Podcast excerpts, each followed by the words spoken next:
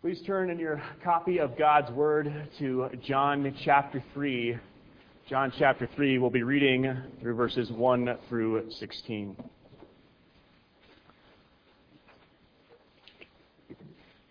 This passage is arguably one of the best known passages in all of Scripture. Not only do we as believers know John 3, specifically John 3:16, but generally unbelievers will know John 3:16 as well. This verse is often plastered on billboards. You'll see it on signs at sporting events. Everybody knows what John 3:16 says, and yet it is a passage that is still worth our time and attention this morning. So please follow along with me as I read John 3, verses 1 through 16. I'll be reading from the ESV. This is God's holy, inspired, inerrant, infallible word. Now there was a man of the Pharisees named Nicodemus, a ruler of the Jews. This man came to Jesus by night and said to him, Rabbi, we know that you are teacher come from God. For no one can do these signs that you do unless God is with him. Jesus answered him, Truly, truly, I say to you, unless one is born again, he cannot see the kingdom of God. Nicodemus said to him, How can a man be born when he is old? Can he enter a second time into his mother's womb and be born? And Jesus answered, Truly, truly, I say to you, unless one is born of water and the Spirit, he cannot enter the kingdom of God. That which is born of flesh is flesh and that which is born of spirit is spirit. Do not marvel that I said to you, You must be born again. The wind blows where it wishes, and you hear its sound, but you do not know where it comes from or where it goes. So it is with everyone who is born of the Spirit. Nicodemus said to him, How can these things be? And Jesus answered him, Are you the teacher of Israel, and yet you do not understand these things? Truly, truly, I say to you, we speak of what we know and bear witness to what we have seen, but you do not receive our testimony. If I had told you earthly things and you do not believe, how can you believe if I tell you heavenly things? No one has ascended into heaven except he who descended from heaven, the Son of Man. And as Moses lifted up the serpent in the wilderness, so must the Son of Man be lifted up, that whoever believes in him may have eternal life.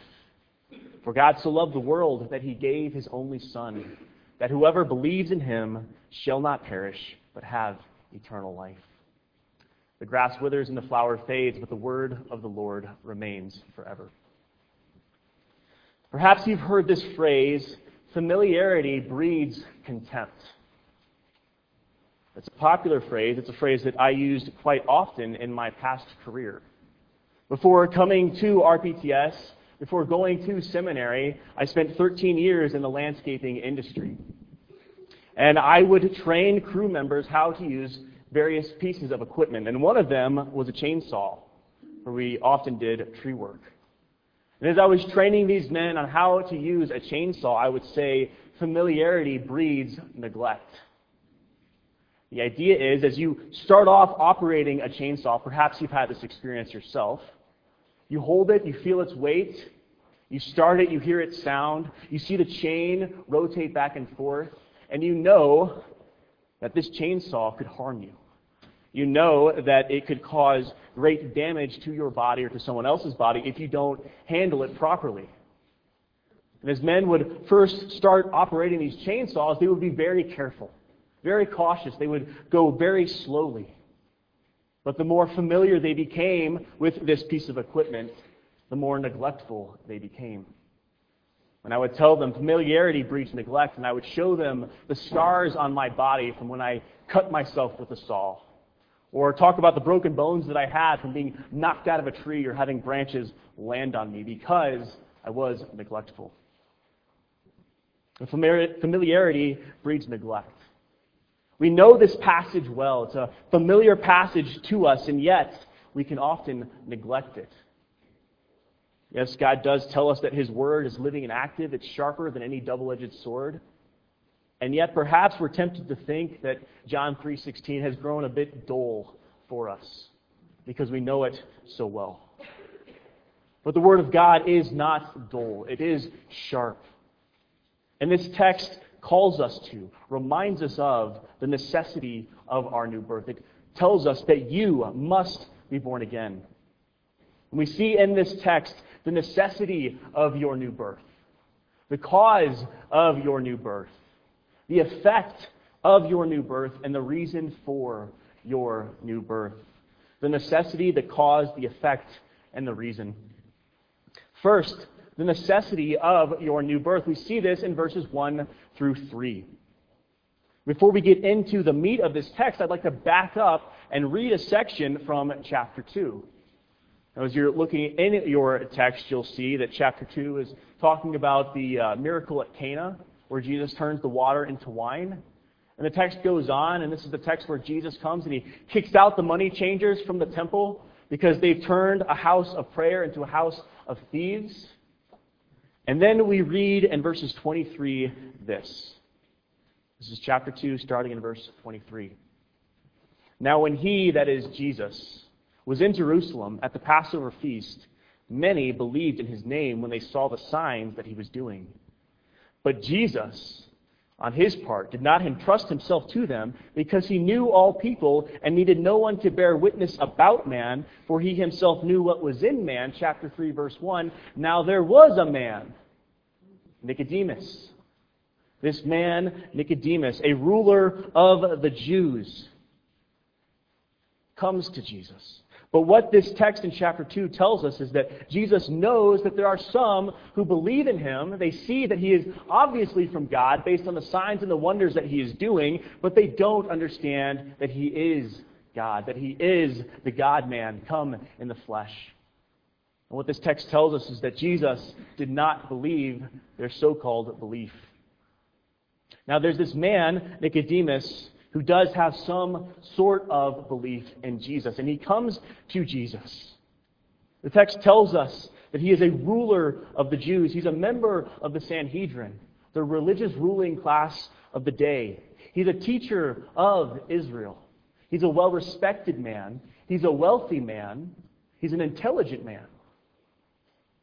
Now, we might think of Nicodemus like we think of R.C. Sproul someone who knows the scriptures well, someone who is able to teach and expound them well. And this is how Nicodemus was viewed in his day. And this man, Nicodemus, he comes to Jesus. And the text tells us that this man came to Jesus by night. When the sun had set, when it was dark, when no one could see him. Now, many of you have heard that this is Nicodemus trying to be sneaky, come and see Jesus incognito so that the other members of the Sanhedrin would not see him, so that the other Jews would not see him. And likely this is true. Remember, Nicodemus is no fool. He's a smart man. He understands that his reputation may be at stake by even talking to Jesus. But as we think about John, the author of this gospel, the author of the three epistles, the author of the book of Revelation. And as you read through his corpus of literature, that is, all that he has written, over and over again, you'll see him talk about light, and you'll see him talk about darkness. And if he's speaking of darkness, he's saying those who are in the darkness are not spiritually enlightened. Those who are in the darkness are not born again. Those who are of the darkness do not know and love God. And yet, those who are of the light are children of light. So not only do we see Nicodemus being prudent in coming at night, but the way that John is structuring this passage and his other writings, we see that he's giving us an insight then into the state of Nicodemus' heart at this point. That Nicodemus is an unregenerate man. But he comes to Jesus, and in verse 2 he says, Rabbi, teacher, we know that you are a teacher come from God. For no one can do these signs that you do unless God is with him. So he says we. He doesn't say I. So perhaps he is a representative of some curious members of the Sanhedrin or some curious members of the Jewish party. And he's coming to Jesus and he says, Rabbi, teacher, it's obvious to us that you're from God. As we look at you and we watch the things that you're doing and the things that you're saying, it's obvious to us that it's impossible for anyone to do the things that you're doing unless God has sent you. And Nicodemus is speaking to Jesus as a peer to peer, or maybe even as he being a member of the Sanhedrin over Jesus. Saying, we know that you're from God. You're, you're probably a prophet. It's probably good that, that you come and you join us if God is truly sending you. Come and, and be with us, Jesus. I think Nicodemus is trying to put himself in the Sanhedrin over Jesus. And Jesus says some striking words to him. Imagine you are Nicodemus. You're this affluent teacher. You've worked hard all your life studying the scriptures. People look up to you. People come to you with their questions. And Nicodemus says to God, It's obvious to us that you're from God. And Jesus says in verse 3 Truly, truly, I say to you, unless one is born again, he cannot even see the kingdom of God. How would that fall on you? You come to Jesus and you say, Jesus, we know that you're from God. We know all about God. We know the teachings of Scripture. And Jesus says, You don't know anything. You have no clue what you're talking about. You can't even see the kingdom of God, that which you are speaking of, unless you're born again. Now, Paul picks up on this idea of someone who is blind, who is unable to see the kingdom of God because of their spiritually darkened state. When he says in 1 Corinthians 2, verse 14, he says, The natural person, that is the person who is not born again, the person who is in the darkness, the natural person does not accept the things of the Spirit of God, for they are folly to him, and he is not able to understand them because they are spiritually discerned. That is, men and women who are not enlightened by the Holy Spirit are not able to truly see the kingdom of God. They are not truly able to understand the Word of God. They are not truly able to love the Lord God. And this text is telling us it doesn't matter the amount of theological aptitude you may have. If you are not born again, you are in darkness. It doesn't matter if you said the sinner's prayer. If you're not born again, you are in darkness. It doesn't matter if you've been born into the church if you are not born again. And Jesus, the whole reason that he has come, the reason that he took on flesh, was to proclaim this kingdom of God. Luke tells us in his gospel that Jesus says the whole reason he came was to preach and proclaim about the kingdom of God, this kingdom that Nicodemus cannot see, cannot know, that you, apart from Jesus, cannot see and cannot know. So the new birth is necessary for you to even see and understand the kingdom of God. So then, what is the cause of your new birth? We see this in verses 4 through 14. This is the largest section of the passage, so likely we'll spend most of our time here. But Jesus has just said this to Nicodemus Unless you're born again, you cannot see the kingdom of God. And Nicodemus is quite perplexed by this statement. Be born again? What are you talking about? In verse 4, he says, How can a man be born when he is old? Can he enter a second time into his mother's womb and be born? He's thinking in earthly terms as Jesus is speaking in spiritual terms, of spiritual realities. And he's saying, Jesus, what you're saying, being born again, it is physically impossible. It cannot happen. Perhaps he's thinking about himself as he's likely an older man and his mother who has likely passed away. Jesus, this is impossible. I have no idea what you're talking about. This morning, when I was getting ready for church, I was had my toothbrush and my toothpaste, and I opened up the toothpaste bottle, and likely because of the pressure in the plane, when I opened the, the bottle, the toothpaste just exploded all over the, the sink and all over my hand. And it didn't matter how much I tried to take that toothpaste and put it back into the bottle, it just wouldn't happen. And that's how Nicodemus is thinking. You can't put the toothpaste back in the bottle. Every time you brush your teeth now and you can't put the toothpaste back in the bottle, think about the necessity of your new birth. But Jesus says to him, You're missing the whole point, Nicodemus. He says in verse 5 Truly, truly, I say to you, unless one is born of water and of spirit, he cannot enter the kingdom of God. Unless you're born again, you can't see the kingdom of God. Unless you're born again, you cannot enter the kingdom of God. How much ink has been spilled on this phrase, this term, being born of water and spirit. Many commentators have written on this. And there are three main views of being born of water and spirit. The first view says Jesus is saying water and spirit, so water is involved with baptism, spirit is involved with regeneration. So what they say is perhaps Jesus is saying that you have to be baptized and then you're born again. And this is the doctrine of baptismal regeneration.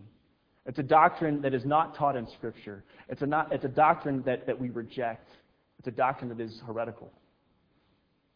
And we know that this cannot be what Jesus is speaking about.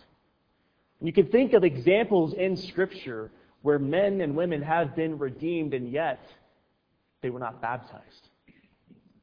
You think of the thief on the cross as Jesus is there being crucified, and there's one thief who's cursing and mocking him. And there's another thief who sees Jesus, who sees how the soldiers have mocked him and derided him, and they've beaten him. And he says to Jesus, Surely you must be the Son of God. Remember what Jesus says to him? Today you will be with me in paradise.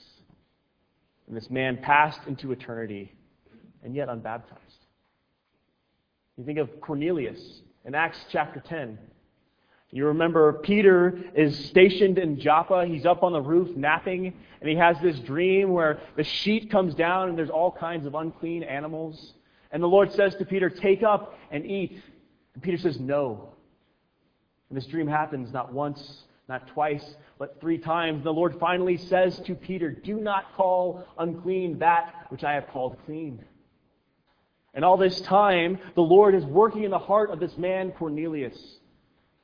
And the Lord has told Cornelius to send his men to go get Peter. And as soon as Peter wakes up from this dream, these Gentile men knock on the door. And they say, Are you Peter? We were told to come get you. And Peter goes with these men. He goes to Cornelius and he preaches the gospel to this Gentile man. And the Lord converts him, regenerates him, brings him about to new life. And Peter says, Is there any reason why we would withhold baptism from him? And then this man is baptized. So Jesus cannot be talking about baptismal regeneration. Baptism is necessary for our new birth, but it is not because of our new birth. Another idea is that Jesus perhaps is speaking simply about the physical birth and the spiritual birth. Water is involved in physical birth, the Spirit is involved in spiritual rebirth, so maybe that's what Jesus is speaking about. But I can't for the life of me see any reason why we would think that. The third, remember who Jesus is talking to. Remember that he's talking to Nicodemus. Remember that he's talking to a teacher of the law. Remember that Nicodemus, he should know the scriptures well. And so when he says spirit and water, or water and spirit. It should be triggering in Nicodemus' mind texts in the Old Testament. Much like if I were to say to you, may the force be with you, your mind would immediately go to Star Wars. That's how we've been conditioned. And as Jesus is saying, that which is born of spirit and water, Nicodemus' mind should have been so conditioned that he thinks about texts in the Old Testament that have this phrase. Jesus is likely referring then to Ezekiel chapter 36, verses 25 through 27. And I'll read it to you. And as I read it, hear water, hear cleanliness, hear spirit. This is what the prophet says in Ezekiel 36, 25 to 27. I will sprinkle clean water on you, and you shall be clean from all your uncleanliness. And from all your idols I will cleanse you. And I will give you a new heart, and a new spirit I will put within you. I will remove the heart of stone from your flesh, and give you a heart of flesh. And I will put my spirit within you and cause you to walk in my statutes and be careful to obey my rules. Jesus is not speaking of two separate events, but he's speaking of that one event of regeneration. He goes on then in verse 6 when he says, That which is born of flesh is flesh, and that which is born of spirit is spirit. That which is born of flesh is flesh. This takes us then back all the way to the garden, where God has created the world in six days. He creates man, He creates woman, and He tells them to work and to keep, to guard and protect the garden. He says, You can eat all of the fruit of the trees before you except the tree of the knowledge of good and evil. And you know how the story goes, how the serpent comes in, how he deceives Eve, and then Eve gives the fruit to her husband Adam, and Adam bites down on that fruit, sins and rebels against the Lord, is then kicked out of the garden. And we know then that in Adam's fall, we all fell. That through Adam's guilt, we are all guilty. We have his guilt imputed to us. That which is born of flesh is flesh. And Paul speaks of this in Ephesians 2, verses 1 through 4, when he says, And you were dead in the trespasses and sins in which you once walked, following the course of this world, following the prince of the power of the air, the spirit that is now at work in the sons of disobedience, among whom we all once lived in the passions of our flesh, carrying out the desires of the body and the mind, and were by nature children of wrath like the rest of mankind. That which is born of flesh is flesh. That which is born of flesh are children of wrath. But that which is born of spirit is spirit. When you think about Jesus, who is the new Adam, who is the second Adam, who is the one who has come, the one who took on flesh, the one who was active in his obedience to the Lord and passive in his obedience as he suffered on the cross. You think of his death, his burial, his resurrection, his ascension, and now how his righteousness is then imputed to his people. That which is born of spirit is spirit. And Paul goes on in this same passage then to describe that. Remember, we were once children of wrath like the rest of mankind. But God, being rich in mercy, because of the great love with which he loved us, even when we were dead in our trespasses, made us alive together with Christ. It is by grace you have been saved. This idea of being born of the Spirit is not new in the Gospel of John. We're still early on in this Gospel, only chapter 3, but if you look back then at chapter 1, and you read that great prologue, in the beginning was the Word, the Word was with God, and the Word was God. And then for, verse 14, the Word became flesh and dwelt among us. But there's also this little passage in between that. In verses 12 and 13, when John says, But to all who did receive him, who believed in his name, he gave the right to become children of God. Not children of wrath, but children of God. And then verse 13, who were born not of blood, nor of the will of the flesh, nor of the will of man, but of God. That our new birth, your new birth, is not wrought within us. It's not as if we said to ourselves, Self, I would like to be born, speaking of our physical birth. How much more then of our spiritual rebirth? That our spiritual rebirth is a result of the work of the Spirit Himself.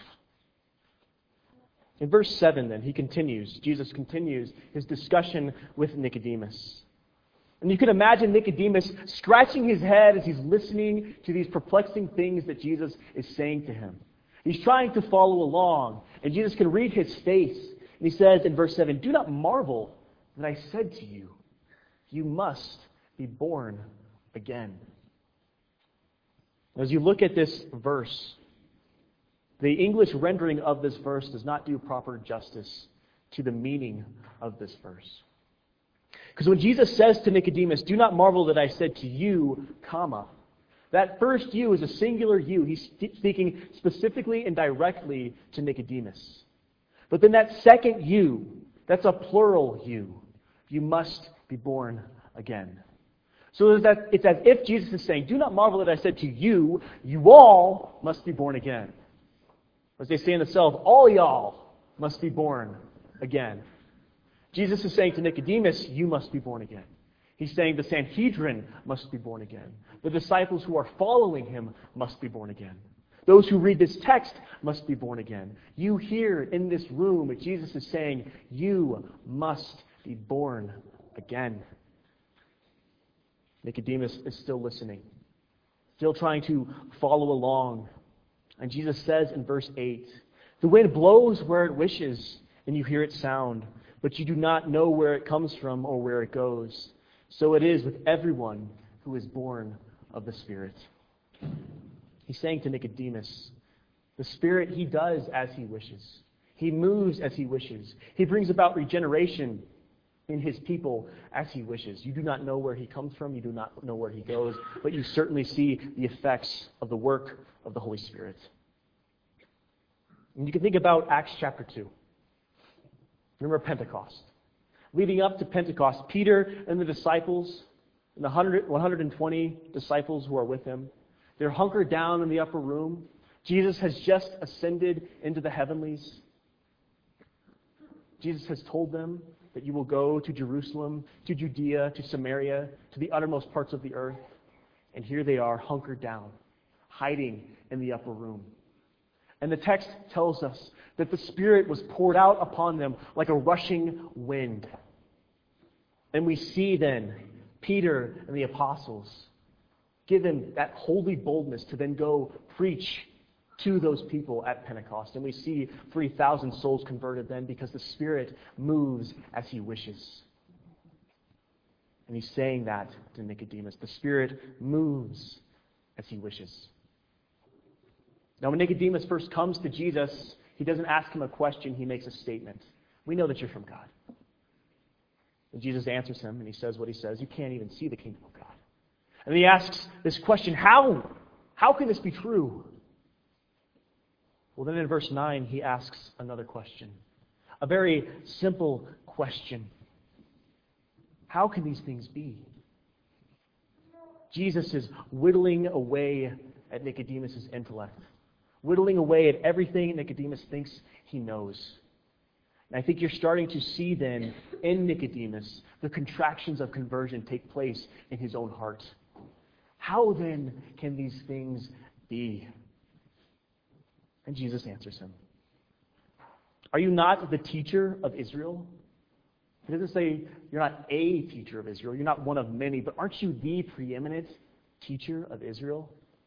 And yet, Nicodemus, you do not understand these things. Speaking in earthly terms, how are you supposed to understand spiritual terms? Then he says something quite amazing, I think, in verse 13. He says, No one has ascended into heaven except he who descended from heaven, the Son of Man. He's saying to Nicodemus is, you cannot ascend to heaven and understand heavenly realities. You have to have someone from heaven descend to earth to be able to explain those heavenly realities. He's saying, Nicodemus, you are not able to enter into that heavenly realm. But Jesus, the Son of Man, the incarnate God, took on flesh and came from heaven and entered into his creation to be able to explain the things of God. And he says in verse 14, And as Moses lifted up the serpent in the wilderness, so must the Son of Man be lifted up. He's trying to teach didactically then to Nicodemus, and Nicodemus is not understanding it. So Jesus then references a story to Nicodemus. And how often do we learn from stories? And he references what we read in Numbers 21. Where the people of God were rebelling against the Lord. They longed for the cucumbers of Egypt. And they wanted to cast off the Lord who had redeemed them from that pagan land. And so the Lord's jealousy and anger burned hot. And he sent those fiery serpents then to Israel. These poisonous serpents who would sink their venom into the ankles of the Israelites and caused them to die. And as we read, the people then are rebuked and they go to Moses and they plead to Moses, please intercede for us. Bring our requests and our petitions to the Lord that he may relent of his chastisement. And the Lord does this. And he tells Moses, remember, to build this serpent and place this serpent on a pole and raise that serpent up. So that when everyone who was bit by these fiery serpents, they had the venom coursing through their veins, they were able to look at that bronze serpent and be healed. And Jesus is saying that is referencing him. Jesus is saying, as the this serpent was raised up, so must the Son of Man then be raised up. There are two musts in this passage. The first must we see is in verse 7 you must be born again. The second must is that the Son of Man must be raised up so that all who look on him can be saved. That Jesus, through his work on the cross, is the one who is able to bring about your new birth. Jesus is the cause of your new birth. The Spirit is the one who then administers that new birth to you. And as you see the cause of your new birth, then notice the effects of your new birth. Very simply, we see this in verse 15 that whoever believes in him may have eternal life.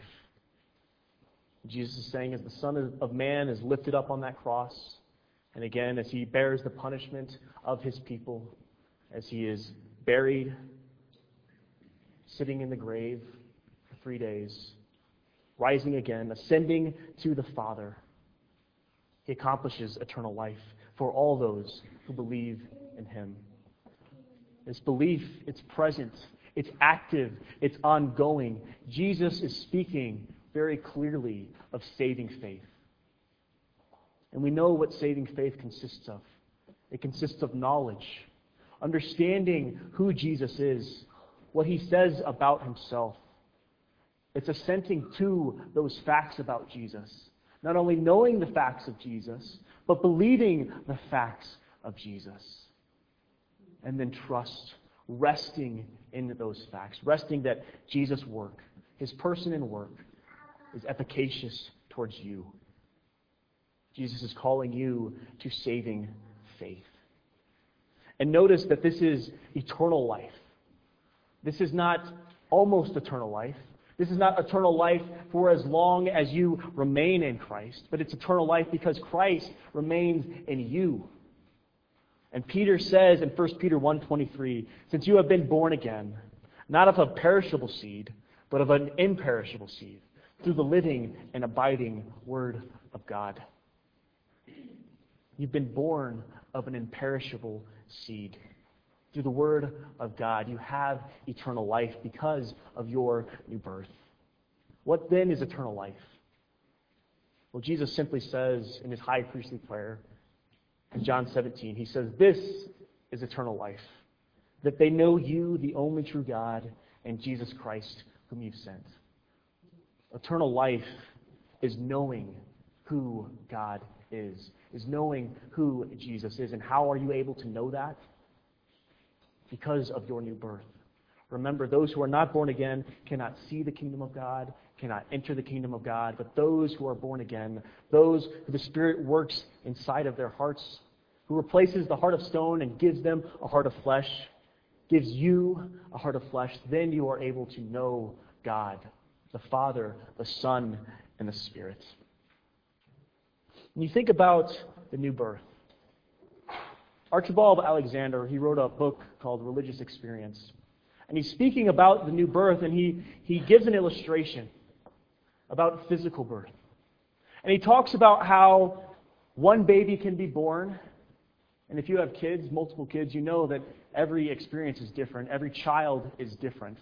And you can have one baby who comes out who's screaming, full of life, kicking and wailing their arms, and everyone knows that little baby is here. That little baby has arrived. But then you can have another baby that's born. Comes out, heart is beating, the baby's breathing, but the eyes are closed. This child is still sleeping. And if you didn't know better, you might think, is this baby even alive? And yet, they are. And it's the tr- same is true then of physical rebirth. Perhaps you've seen this as someone is newly converted, as they're born again, and they, they experience the joy of the Lord. And they can't wait to be in the scriptures. They can't wait to be in the church. They can't wait to sing the praises of God with the people of God. They're zealous for Bible study. They long to do evangelism. And everybody knows that the Lord truly is at work in this person's heart. But then there's others of us who the Lord does bring about to new life, who does give that heart of flesh, and yet it takes time then to develop those Christian desires, those joys that maybe this person experiences and everyone can see, but this person is a little bit more passive. The Lord is at work in both of them. As you're reading this text, perhaps you had the same question that I had. What about Nicodemus? What about this man, the Sanhedrin Jew? Was he born again? Was he truly a believer in Christ? As you look at this text, it may be hard to see. I think as you see his interactions with Jesus, his statement, and then his questions, you're starting to see him, his mind changed, his heart changed. As you continue reading in the book of John, Nicodemus pops up two other times. He pops up in chapter 7. Again, the Jews, the Sanhedrin, they are upset with Jesus. They're furious with him. Jesus, who is claiming to be God, and they want to kill him. And we read in chapter 7 that Nicodemus, a member of the Sanhedrin, is defending Jesus. He's coming to his aid. But then he pops up again in chapter 19. After Jesus has given up his spirit and his body is lifeless on the cross. And you remember that uh, Simon, or Joseph rather, of Arimathea, comes and he petitions Pilate to take the body of Jesus down and to bury him, to put him in his own family tomb. And Pilate grants him this request. But Nicodemus is right there with him. Nicodemus is bringing spices to the body of Jesus. And I think it seems fairly clear that Nicodemus was born again, that Jesus is at work even in the hearts of his enemies. And he's at work even in us. And the Lord is calling you then to believe, to have eternal life. That's the effect of your new birth.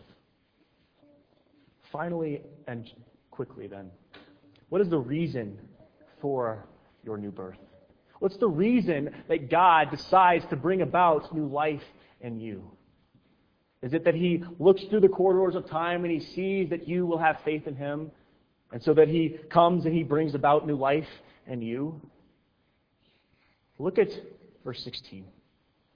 This is the reason for your new birth. For God so loved the world that he gave his only Son, that whoever believes in him should not perish, but have eternal life. What is the reason for your new birth?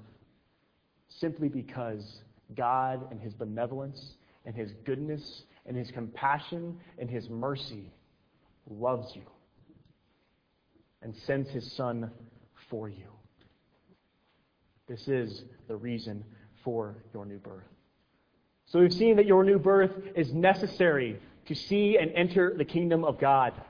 We've seen that the cause of your new birth is not something wrought within you, but it is a work of the Holy Spirit as He administers the sacrifice of Jesus to you, the righteousness of Jesus to you.